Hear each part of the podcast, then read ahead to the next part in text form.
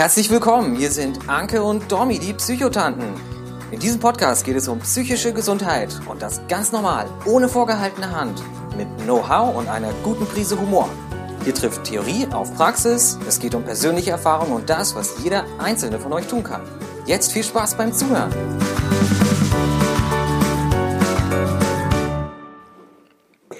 Hallo, herzlich willkommen bei einer neuen Folge von den Psychotanten. So, heute geht's aber wirklich um Borderline. Wir haben uns, wir, wir haben hoffen, ja versprochen, außer wir finden wieder irgendwas, was wir noch spannender finden. Wir haben euch ja versprochen, dass es jetzt mal in den nächsten Folgen ein bisschen um die Störungen geht, die wir äh, aus dem eigenen Erleben kennen. Und wir wollten mit Borderline anfangen, sind dann ein bisschen zu den Persönlichkeitsstörungen abgerutscht, fanden das aber wichtig. Aber heute geht es jetzt wirklich um Borderline und daher leider nochmal äh, die Triggerwarnung, da es auch um Selbstverletzung gehen wird, äh, möchten wir euch bitten, da ähm, auf euch aufzupassen und wenn ihr gerade in einem sensiblen Gemütszustand seid, äh, da gut für euch zu sorgen und diese Folge vielleicht nicht jetzt anzuhören, weil heute geht's wirklich drum.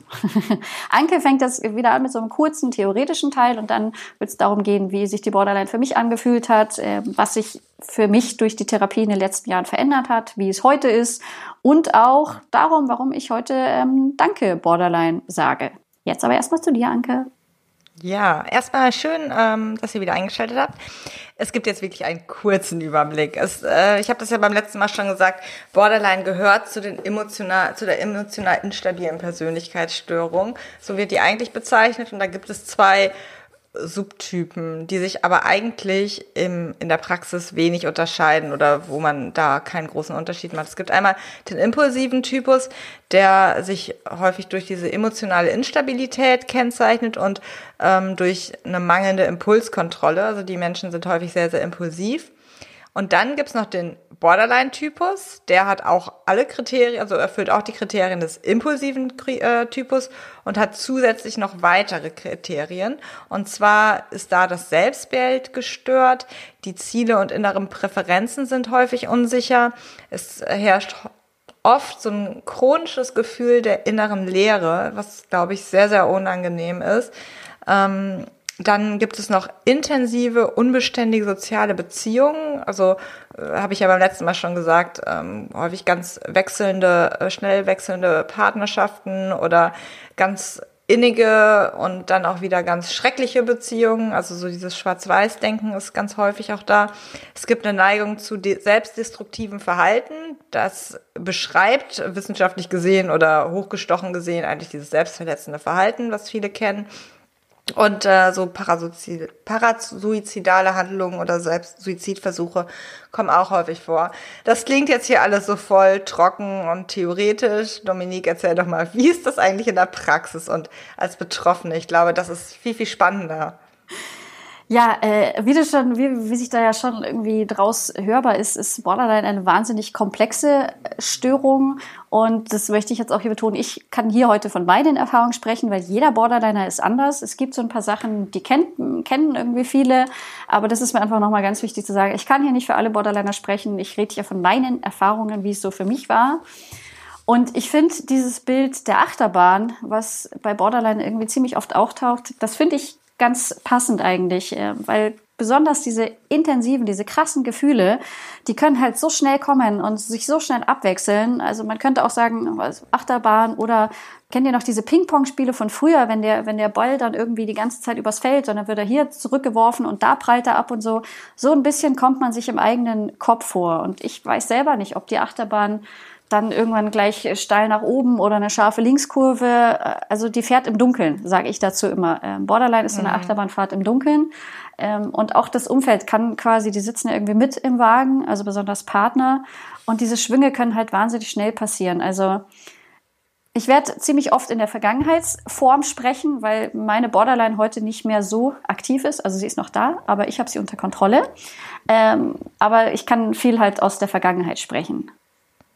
Also ich glaube, da ist auch nochmal wichtig, ähm, dass es äh, diese, diese Achterbahn oder diese Stimmungsschwankungen, die kennt ja jeder, aber bei Borderline kann das minütlich wechseln, so ungefähr. Ne? Sekündlich. Also, genau, also das mhm. ist, glaube ich, das kann, kann sich jeder, der nicht betroffen ist, so vorstellen. dass das, was jeder irgendwie kennt, dass er mal einen, Ta schlechten Tag hat oder morgens ist es gut und abends ist es irgendwie doof. Das kann da von einem auf den Moment, von einem auf den anderen Moment anders sein. Ja, es reicht halt irgendwie ein Satz oder ein Blick oder ich muss die ersten Töne genau. von einem Lied hören und sofort schwingt halt die Stimmung um. Und dadurch, dass die, die Stimmungen halt nicht nur schnell wechseln, sondern auch so wahnsinnig intensiv sind. Also man ist ja nicht nur glücklich, man ist sozusagen gleich manisch und irgendwie alles ist total geil oder man ist wirklich, alles ist total scheiße und es macht eigentlich überhaupt keinen Sinn mehr. Und diese Wechsel können halt wirklich wahnsinnig schnell passieren und ein Auslöser gibt es, also gab es bei mir auch nicht immer. Ähm, manchmal wusste ich irgendwie, okay, jetzt habe ich ein bestimmtes Lied gehört, aber manchmal ist es auch einfach wirklich passiert und ich hatte keine Ahnung warum. Und das ist halt einfach furchtbar anstrengend, weil man die ganze Zeit zu diesen, diesen Sachen so ausgeliefert ist und man wird wirklich auf dem Gefühlsspektrum zwischen den Extremen hin und her geworfen. Und dieses Instabile, das gilt ja auch für das Selbstbild. Ähm, also bei mir war das so, ich fand mich in manchen Phasen, fand ich mich total geil und großartig und habe gedacht, ich rock die Welt und irgendwie, ich muss mir mein Leben keine Sorgen machen, weil ich finde eh meinen Weg. Ja, äh, Trump. ähm, und dann gab es aber auch, konnte das ganz schnell wechseln zu, ich fand mich einfach nur unausstehlich und scheiße und ich war mir eh klar, dass ich irgendwie ohne Partner, allein und arm und arbeitslos ähm, und, und war, also habe völlig an mir gezweifelt. Und sowas wechselt sich halt auch äh, total ab. Und dieses Selbstbild, das erstreckt sich ja auch, also bei vielen auch auf die Sexualität, dass sie das dann gar nicht wissen, sozusagen, wer sie sind. Das mhm. war bei mir jetzt zum Glück nicht der Fall aber auch zum Beispiel, was man so beruflich machen will oder was man gerne an Hobbys macht. Und mache ich jetzt die Hobbys eigentlich nur gerne, weil andere Leute das von mir erwarten oder bin ich das wirklich? Also man stellt sich halt ganz oft so komplett von vorne auf in Frage. Will ich Kinder? Will ich keine Kinder? Und es kann einfach wahnsinnig schnell wechseln. Und deswegen sind es auch viele Betroffene, die dann irgendwie eine Ausbildung abbrechen oder so, weil diese Impulse mit dieser Unsicherheit dann einfach so stark werden. Und was mich auch sehr, sehr eingeschränkt hat, ähm, waren diese krassen Wutanfälle. Also, dass die Wut so unfassbar schnell kommen kann und so extrem heftig ist, äh, das wirklich wie so, wie so eine Welle, die über einen herschwappt. Äh, und ich kann bei mir sagen, ich war, ich bezeichne mich auch gerne als hochfunktional, weil ich habe diese ganzen Impulse, die so borderline-typisch sind, die habe ich schon alle gehabt, äh, aber ich wusste dann zum Beispiel, es ist das nicht besonders klug, irgendwie auf der Straße die Leute irgendwie äh, in den Arsch zu treten, weil sie mir zu langsam gehen oder meinen Chef jetzt anzuschreien. Also diese Wuten, diese Impulse waren da, aber ich habe das halt in mir behalten sozusagen und habe da wieder die Anspannung gefüttert und wieder mehr Druck irgendwie in mir gelassen. Also ich kenne das von einer Patientin, die da, glaube ich, nicht so funktional war wie du, die dann wirklich äh, ihre Wut dann auch am Partner ausgelassen hat, die dann wirklich da auch handgreiflich geworden ist, die Sachen durch die Wohnung geworfen hat, wenn sie dann diese Wutanfälle hatte. Und ich glaube, dass das auch nochmal, also es ist für den Betroffenen, ich glaube, für dich war das immer sehr, sehr anstrengend ne? Absolut. und unangenehm, aber auch fürs Umfeld ist das, glaube ich, immer sehr, sehr schwierig, ähm, damit umzugehen. Also wenn äh, einerseits kann man der beste Partner sein und, äh, und der Ehemann und Traummann und im nächsten Moment ist man wieder das größte Arschloch und äh, ähm, da, da gibt es halt auch diese Achterbahn, die du eben beschrieben hast. Ne? Ähm, das ist nicht immer einfach. Nee, also da, da sind mir immer so zwei Sachen wichtig. Also für meinen Freund damals war das auch, also das war so einer der wenigen, wo ich solche Sachen auch ausgelassen habe, wo das dann wirklich war. In der einen Sekunde war er mein Traummann und ich wollte ihn heiraten und ich fand ihn perfekt. Und dann halt hat irgendwas in meinem Gehirn geschnackelt sozusagen und ich fand ihn einfach nur unnütz und doof und dumm und scheiße. Das konnte ganz schnell wechseln. Oder dass äh, wir haben uns gestritten, weil ich die Wut ein bisschen rausgelassen habe, habe Türen geknallt. Und bei mir ist es halt zwei oder drei Minuten später bin ich wieder woanders in einer anderen Gefühlssituation Situation und möchte dann rüber und möchte irgendwie kuscheln. Und er ist aber gerade noch total. Versteht das gar nicht. Genau. Und deswegen hat es ihm auch wahnsinnig geholfen, als ich dann die Diagnose hatte, weil dann konnte er sich auch mit beschäftigen und hat verstanden, er ist nicht der Grund äh, für diese heftigen Wechsel und er hat jetzt nichts falsch gemacht. Und was ich, äh, also es sind ja auch leider immer diese diese Wutgeschichten und dann hat einer irgendwas äh, durch die Wohnung geschmissen oder dann gab es mal eine manipulative Partnerin. Das sind ja leider immer die Geschichten, die nach außen kommen und die das Bild von Borderline so prägen, warum das auch so negativ ist. Mm. Und erstens sind das Ausnahmen, das sind bei weitem nicht alle. Und zweitens, ähm, man macht das ja nicht freiwillig. Ähm, man ist, das ist eine Krankheit. Äh, man, man möchte jetzt nicht unbedingt sein ganzes Umfeld also mit, mit reinziehen, sondern man hat sozusagen ja keine andere Wahl. Und ich habe auch das Gefühl, das alleine hilft dem Umfeld auch schon so ein bisschen anders mit sowas umzugehen. Ähm, derjenige macht das nicht mit Absicht. Das ist wie Menschen mit einem Gehirntumor, die dann manchmal ihre Persönlichkeit total verändern. Ist es ja irgendwie auch bei so einer Persönlichkeitsstörung, dass, dass man einfach wirklich Dinge tut, die würde man bei normalem Verstand sozusagen gar nicht machen. Ganz genau. Also das hilft mir zum Beispiel auch immer in, in der Behandlung, weil es ist als Therapeut tatsächlich manchmal nicht einfach mit jemandem jetzt mit einer Borderline-Erkrankung, weil da auch in der Therapie manipuliert wird, weil man da ja auch beschimpft wird etc. pp. Aber äh, da muss man, also da habe ich als Therapeutin halt einfach so diese Haltung, dass da bin nicht ich mit gemeint und das ist halt auch nicht der Patient, sondern das ist diese Störung, die da zum Ausdruck kommt. Und ich hatte halt mal einen Patienten, der wirklich ähm, dann sehr, sehr aggressiv auch mir gegenüber wurde und äh, eigentlich so aus diesem sehnlichsten Wunsch, so da kommt jetzt bestimmt gleich dieser Beziehungsabbruch und das ist wieder das, was ich beim letzten Mal auch meinte, in der Therapie neue Erfahrungen machen zu können. Da benehme ich mich scheiße und da bleibt jemand trotzdem da und geht auch nicht direkt weg, so wie das vielleicht das normale Umfeld machen würde. Äh, fürs Umfeld ist es natürlich aber schwierig, das einordnen zu können, ob das, ob man selber jetzt die der Auslöser ist oder ob das irgendwo da eher die die Diagnose, diese Störung äh, des Betroffenen ist, die da ein Verhalten auslöst. Ne? Ja, absolut. Und das, das, was ja, glaube ich, auch für das Umfeld oder so generell für Menschen, die nicht äh, an dieser Krankheit leiden, so wahnsinnig schwer zu verstehen ist, ist dieses selbstverletzende Verhalten. Wir haben ja. schon an diverser Stelle gesagt, der Klassiker in Anführungszeichen ist das Ritzen. Ähm, aber nicht jeder Borderliner ritzt sich äh, und nicht jeder, der sich ritzt, ist Borderliner. Also das kann ich, können wir nicht oft genug wiederholen, dass dieser Zusammenhang so nicht gilt.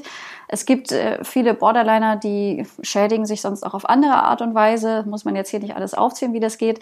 Bei mir war es aber tatsächlich, ich habe ähm, den Klassiker gewählt. Ähm, ich habe mich geritzt, äh, viele, viele Jahre lang, mitunter zweimal am Tag.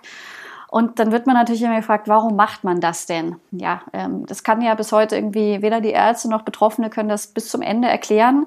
Ähm, also ich habe bei mir jetzt angefangen, da war ich so ähm, auf dem Gymnasium und habe das wirklich bei einem anderen Mädchen, habe ich so Narben am Arm gesehen. Und da hatte bei mir halt die Borderline irgendwie schon angefangen und dann bin ich halt irgendwie nach Hause. Als Jugendliche probiert man ja viel und habe halt gemerkt, dass mir das irgendwie wahnsinnig gut tut. Und das hat sich halt dann langsam gesteigert. Ich brauchte irgendwie immer mehr. Und heute erkläre ich mir das halt so, so ein, so ein Borderline-Kopf oder auch so ein Borderline-Gefühl, da ist so viel an Gedanken und Gefühlen und das ist, das ist einfach ein Chaos, weil das springt alles hin und her, es ist extrem, es ist viel. Und diese Selbstverletzung, die hat, die, die macht einfach, dass man mal kurz einen Moment Pause vor diesem ganzen Scheiß hat, äh, sage ich sozusagen. Also das ist so der eine Aspekt, der da, glaube ich, mit reinspielt und also mit Borderline ist ja auch immer der Begriff von Anspannung verbunden. Das kennt aber auch jeder Gesunde. Ähm, nur die Anspannung ist halt bei Borderline ziemlich, ziemlich viel ausgeprägter. Und ich nehme da gerne das Bild von einem Luftballon. Der ist bis zum Bersten mit Luft gefüllt. Und entweder es kommt noch ein bisschen Luft dazu, der, Bo der, der Borderliner platzt, der, der Luftballon genau. platzt. Ähm, und ja, der Borderliner dann halt irgendwie leider auch. Ähm, also das wäre dann Suizid das Äquivalent. Oder man schafft es, ein bisschen Druck abzulassen, ein bisschen Luft. Und das ist das, was, ähm, was die Selbstverletzung für mich auch getan hat. Und was bei mir auch eine Rolle gespielt hat, war eben dieses, dieser nicht vorhandene Selbstwert, diese Selbstverachtung, dieser Selbsthass, ähm, dass man sich auch irgendwie ein bisschen bestraft, dass man, man hat es ja sowieso nicht anders verdient. Also ähm, ich bin ja sowieso der schlechteste Mensch der Welt, also habe ich das verdient, da jetzt irgendwie mal richtig zu bluten sozusagen. Das waren bei mir so die Sachen, die, die dafür gesorgt haben, dass ich das so lange und so so zuverlässig gemacht habe sozusagen, weil das ist halt das Blöde an Selbstverletzung. Es funktioniert unfassbar gut, ähm, es funktioniert immer, es funktioniert schnell. Der Zustand wechselt sich ganz, also dieses, dieses Unerträgliche, ich möchte, dass es aufhört, das ist dann einfach mal weg. Also mir hat auch noch mal eine Patientin äh, berichtet, dass sie die Selbstverletzung eigentlich dafür genutzt hat, weil sie was, also sich wieder spüren wollte, weil diese Gefühle in ihrem Kopf, also das, was sie gefühlt hat, das war so unangenehm und so doof. Und da war dieser Schmerz ähm, auf der Haut, wenn sie sich dann selbst verletzt hat, das war angenehmer und besser als diese ganzen Emotionen fühlen, fühlen zu müssen. Und der Fokus war dann erstmal auf diesem körperlichen Schmerz. Also das fällt mir da jetzt nochmal so zu ein, nochmal eine andere Sicht darauf, welche Funktion das halt auch haben kann. Ne? Also es ist nicht, dass äh, ein Borderliner das aus Jux und Tollerei macht, sondern da ist ganz viel Leid, Leidensdruck und unangenehme Gefühle stecken dahinter. Ja, äh, absolut. Und also so als letzter Punkt noch, das wird ja dann auch irgendwann wirklich wie bei jeder anderen äh, Sucht sozusagen, wird ja sozusagen eine Art Sucht. Ähm, der Kopf, der Körper, der gewöhnt sich halt irgendwie dran, dass man in diesem Moment dann irgendwie sozusagen ein angenehmes Erlebnis hat und möchte das immer wieder haben. Und also es ist ja jetzt, also das Schmerzempfinden von Borderline ist anders als bei gesunden Menschen. Aber wenn ich mich irgendwie jetzt ohne Anspannung äh, in den Arm geschnitten hätte, hätte mir das auch unfassbar wehgetan. Also in diesem krassen mhm. Anspannungszustand, da funktioniert das Schmerzsystem von Betroffenen auch anders. Also es ist auch nicht so, dass man dann im Alltag irgendwie mit Absicht gegen die Tür rennt und dann sagt, oh geil. Äh, so ist es nicht. Ähm, das ist wirklich ähm, auf diesen krassen Anspannungszustand sozusagen reduziert. Aber da ist das Schmerzerleben wirklich wirklich ein anderes. Mhm. Genau. Äh, das das wäre jetzt eigentlich so alles, was ich, was ich zum Thema Selbstverletzung sagen möchte. Ähm, vielleicht eher noch zu dem, was dann davon übrig bleibt. Also bei mir sind jetzt auch ganz viele Narben am Arm und ich werde immer wieder gefragt, ob ich die nicht weglasern lassen will oder ob ich die nicht irgendwie tätowieren, übertätowieren will oder ob die dann irgendwann verschwinden. Und inzwischen sage ich nein, ähm, die gehören zu mir, die gehören zu mir wie meine Tattoos, die sind auch ein Zeichen dafür, was ich eigentlich auch schon geschafft habe und wie meine Vergangenheit aussieht. Und ich bin inzwischen auch bereit, dass mich die Leute ansprechen. Also während der ganzen Zeit der Selbstverletzung bin ich ja immer langärmlich rumgelaufen, da hat niemand irgendwas mitbekommen. Und heute sage ich aber, die Leute haben dazu Fragen und ähm, dadurch, dass ich mich entschieden habe, jetzt auch kurzärmlich rumzulaufen, gucken die Leute halt und fragen.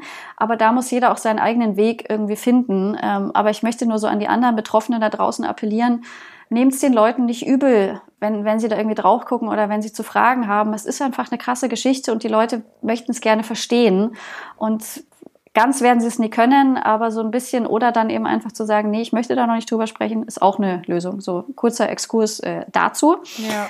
Finde ich ähm, aber wichtig, das, also finde ich einen ganz, ganz wichtigen Punkt. Also ich glaube auch, dass es darum geht, auch zu seinen Narben dann irgendwo zu, zu stehen, weil das irgendwo auch eine Geschichte ist. Und also wenn man das dann nach, nach einer Zeit auch irgendwie kann, das hat einen auch geprägt und das sind einfach ja Zeichen. Ne?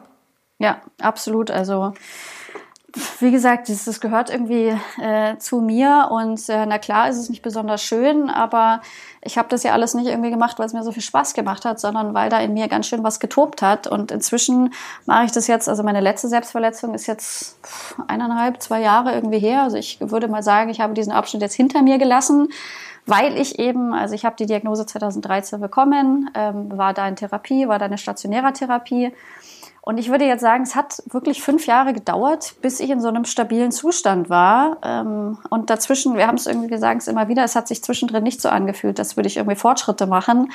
Ähm, aber es hat sich, jeder einzelne Tag hat sich gelohnt. Ähm, also die Krankheit ist immer noch da, vor allem die guten Seiten. Ja, Borderline hat auch gute Seiten, da komme ich gleich noch zu.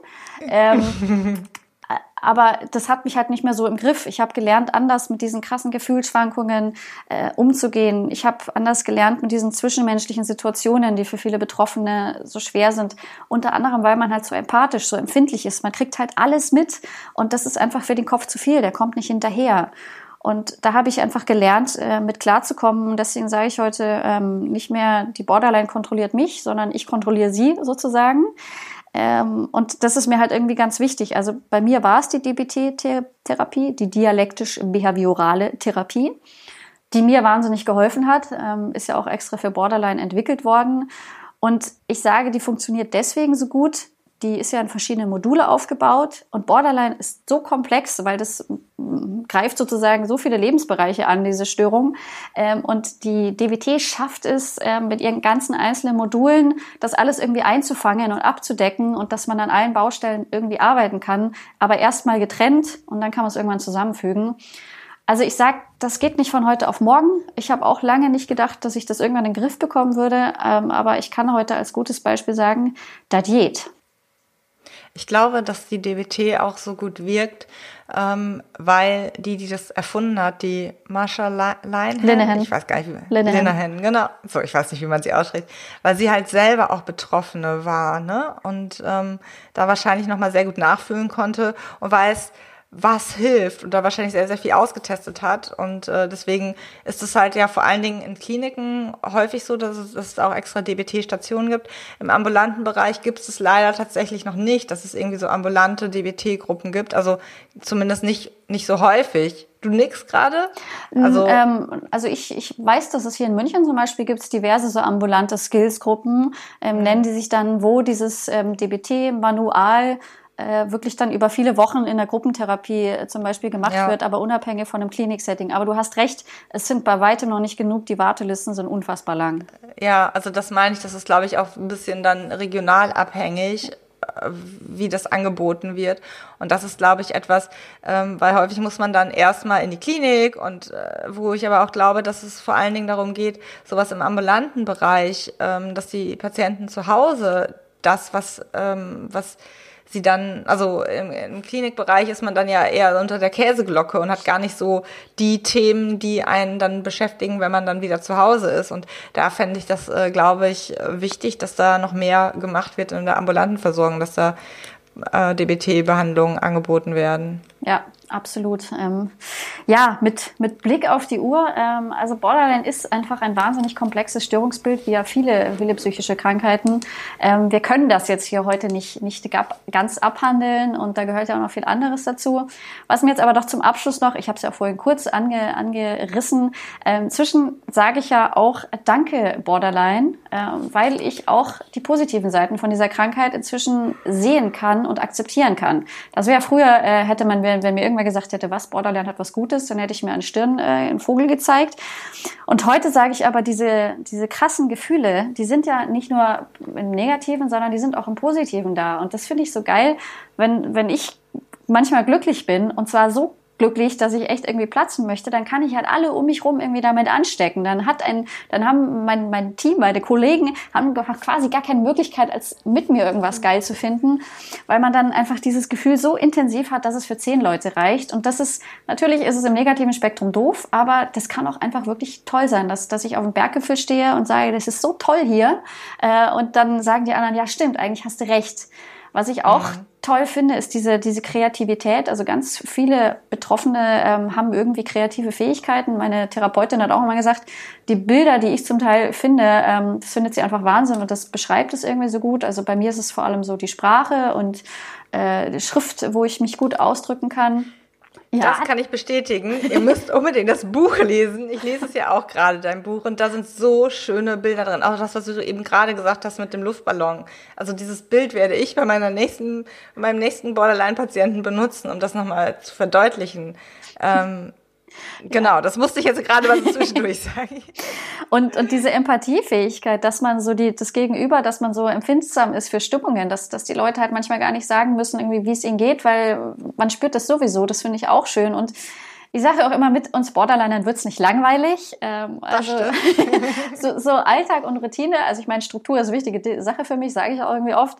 Aber es kann, also so eine richtige Beziehungsroutine kommt zum Beispiel nicht auf, weil irgendwann sagt der Borderline-Kopf, äh, langweilig, ich will irgendwas ausprobieren und dann probiert man halt irgendwie, macht man einen Kurs oder probiert irgendwas aus, was man noch nicht hatte. Und das habe ich auch inzwischen bei ganz vielen anderen äh, Betroffenen äh, kennengelernt. Also es wird nicht langweilig mit uns, ähm, im Positiven wie im Negativen. Und das ist mir einfach irgendwie wichtig, dass so über die negativen Seiten von Borderline wird wahnsinnig viel gesprochen. Und äh, ich finde, es hat aber auch gute Seiten und habe das auch vor kurzem mal beim Trialog hier in München zum Thema gemacht. Und es war total schön. Wir waren irgendwie 30, 35 Leute, Betroffene, Angehörige, Profis.